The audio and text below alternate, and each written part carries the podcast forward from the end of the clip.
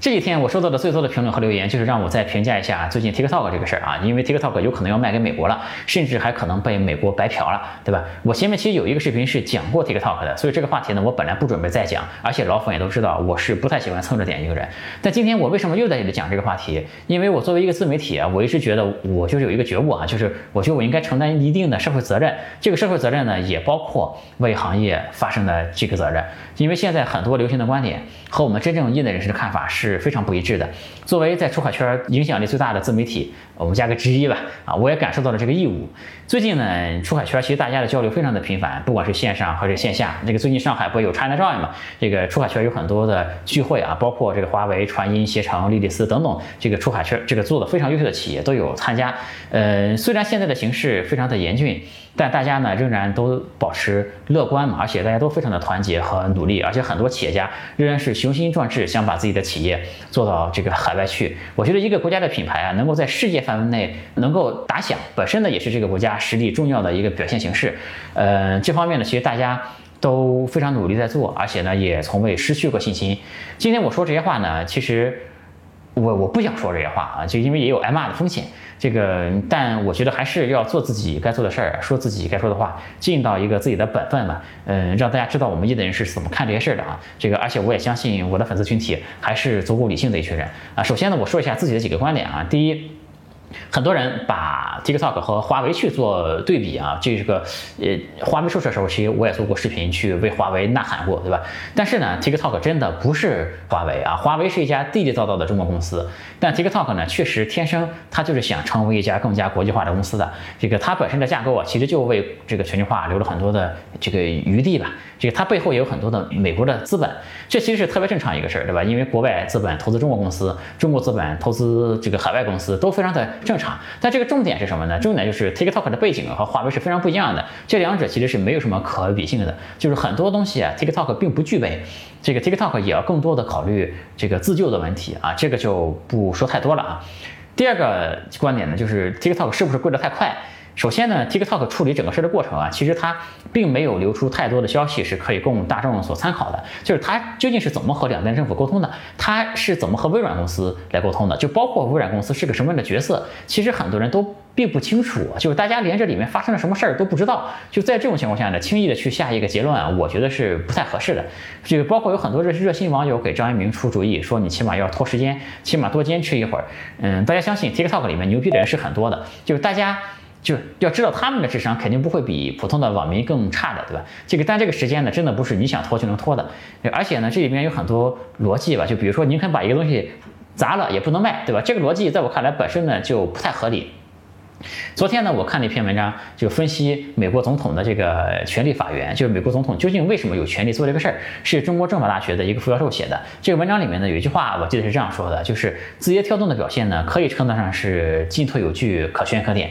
呃，但现实呢，留给字节跳动这个它的呃选项和空间确实非常有限啊。我不是说这篇文章说的一定对，但是给大家提供一个视角吧。这个问题还可以这样来看，对吧？还有就是这个企业呢，从宏观上来看，它一定是是愿意配合政府的。就我们拿美国公司来举例子，就是为什么谷歌、脸书他们这个进不到中国，为什么微软、苹果可以，对吧？是因为他们愿意配合。比如说苹果就把服务器放在我们中国，对吧？这个道理就是你到人家的地盘上做生意，这个赚人家的钱，你还想很有姿态，这是不太可能的。这个有个类比说，国家就像大人，企业就像家里的小孩去串门，对吧？但要知道，这个小孩跑到别人家里吃人家的饭，通常情况下呢，还是要老老实实的，对吧？这个所以说呢，前面 TikTok 配合当地政府的行为，包括把服务器放过去，包括聘用当地的员工，包括在海外注册公司，我觉得都是无可厚非的。当然，这是正常的情况，正常情况下企业配合政府没什么问题。但这一次啊，美国确实非常非常的无理，对吧？大家这个说是不是在这样无理情况下，你还要配合？但大家想一下，这个角色 TikTok 是一个受害者呀，对吧？他首先是一个受害者。通常情况下呢，我们应该去这样谴责一个受害者嘛？就是这个呃强奸你，你为什么不反抗呢？你是不是顺从的太快了呢？就是我们难道不应该去谴责那个施暴者吗？对吧？这个我的第三个观点呢，就是说我们来讨论一下 TikTok 的策略是不是错了，是不是让美国白嫖了？嗯，TikTok 在美国采用的策略究竟对不对？如果我们以事后诸葛亮这个视角来看呢，当然这里面有很多错误。TikTok 所做这些尝试呢，嗯，给我们后面的这个出海创业者其实是留下了很多的经验和教训，包括从技术层面上，对吧？如何收购一家这个海外的公司啊？我指的是前面那个 Musically，嗯，其实是要考虑到呃那个 c f i r s 对吧？其实在这之前呢，很多。中国的企业家都不会考虑这些问题，对吧？包括如何把一个 app 和另外一个 app 做一个合并，合并的过程中呢，又如何做好这个切割的问题，如何划清这个界限在什么地方？这些我们以前都没考虑过太多，对吧？这其实也给我们留下了很多的教训，这个和经验在里面。包括这个怎样更好的去游说国外的政府，这里这个其实和很多人想象的并不一样，就是 TikTok 在游说政府上花的钱其实是不够多的，嗯，而且 TikTok。前期的策略其实他是想远离政治的，对吧？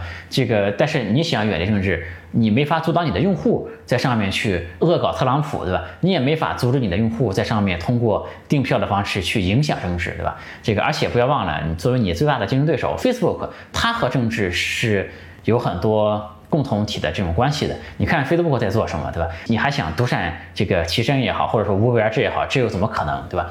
这个这些呢，其实都是在技术层面上值得我们去反思的。在技术层面之外呢，其实也给我们敲响了警钟嘛，就是大家应该放弃幻想，不要真的希望对手会完全遵守规则，对吧？所以说。TikTok 当然犯了一些错误，但是 TikTok 面临的这些问题啊，就是他曾经面临这些问题，我们其实更多的不能以事后诸葛亮来看的，因为他们那些问题是之前没有任何一个中国出海企业遇到过类似的问题。这个所以说，在某种程度上讲呢，犯错误是必然的。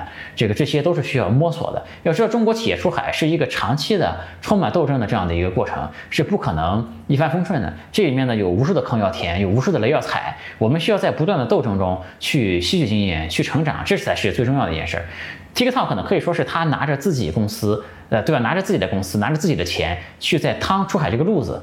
其实呢，大家都很不容易。嗯，整体来看呢，我更愿意说，TikTok 是为我们这个后续的中国企业出海做出了积极的探索。啊，可能有些人不愿意承认这是一种探索，认为还是让美国给白嫖了。就我们退一万步说，美国是不是能白嫖这个事儿？就 TikTok 至少给我们提供了一个舆论的武器，对吧？这其实以前美国说我们的的很多事儿，我们都能怼回去了，现在对吧？比如说以前美国人爱说中国人抄，现在我们也可以说 Facebook 也抄，对不对？然后以前美国人说怎么怎么样，现在我们也拿可以拿 TikTok 这个案例来说，至少给我们提供了一个舆论武器在这里。这个因为美国的很多的价值观，自由市场也好，开放互联网也好。其实都在相当程度上是崩塌了，对吧？而且引用一个大咖的话来说，这个灯塔倒了，知识分子该断奶了，对吧？所以说这个事儿对于美国来说呢，它这个不是一个，它其实是一个杀敌一千自损八百的一个事儿，它是要付出代价的啊。我们以后去反制也好，去什么也好，都有了更多的理由去做这些事情，这个东西不是能白嫖的，对吧？上面说的三条呢，其实是我个人作为一个业内人士的一个看法啊。这个，然后呢，我就想代表行业说一下这个业内人士普遍的看法。这可能有人说，你凭什么能代表这个行业，对吧？这个我也想过这个问题，可能确实也不是完全可以。但出海圈的人七七八八，我也认识不少。而且这个圈子的人聚会的时候在聊什么，在网上聊什么，就是线上交流在聊什么，朋友圈在发什么，我基本上还是都知道的。就我肯定没法代表每一个人，但我觉得我还是可以代表一个业内人士比较普遍的一个看法，就是。绝大多数业内的人都没有在指责 TikTok 啊，甚至呢，TikTok 作为中国出海最出色的一个代表，就是大家更多的想的还是呃声援啊。嗯，今天这个视频啊，说实话不是我的风格，其实我也就不是特别想讲这些事儿，但我纯粹是作为一个从业人员，这个有了自媒体的身份之后，就内心感受到这个责任吧，来驱动我这个说这些话，一定让大家知道真正在这个行业里面。的人是怎么看这个事情的？因为现在太多的外行蹭流量也好，带节奏、呼风唤雨，搞得展现出来都是一种猛男的颜色，对吧？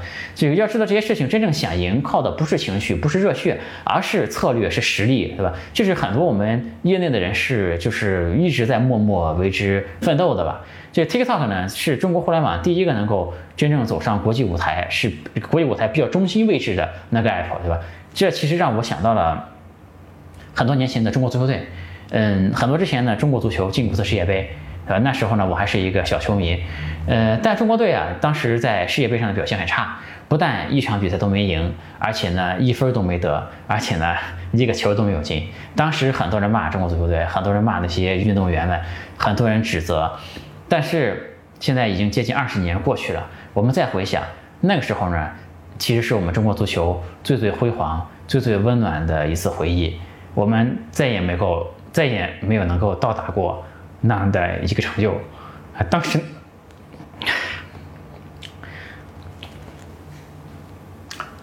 当时那届这个被人骂的球员呢，其实，嗯，现在想起来呢，很多人都被人们当做是英雄啊，嗯，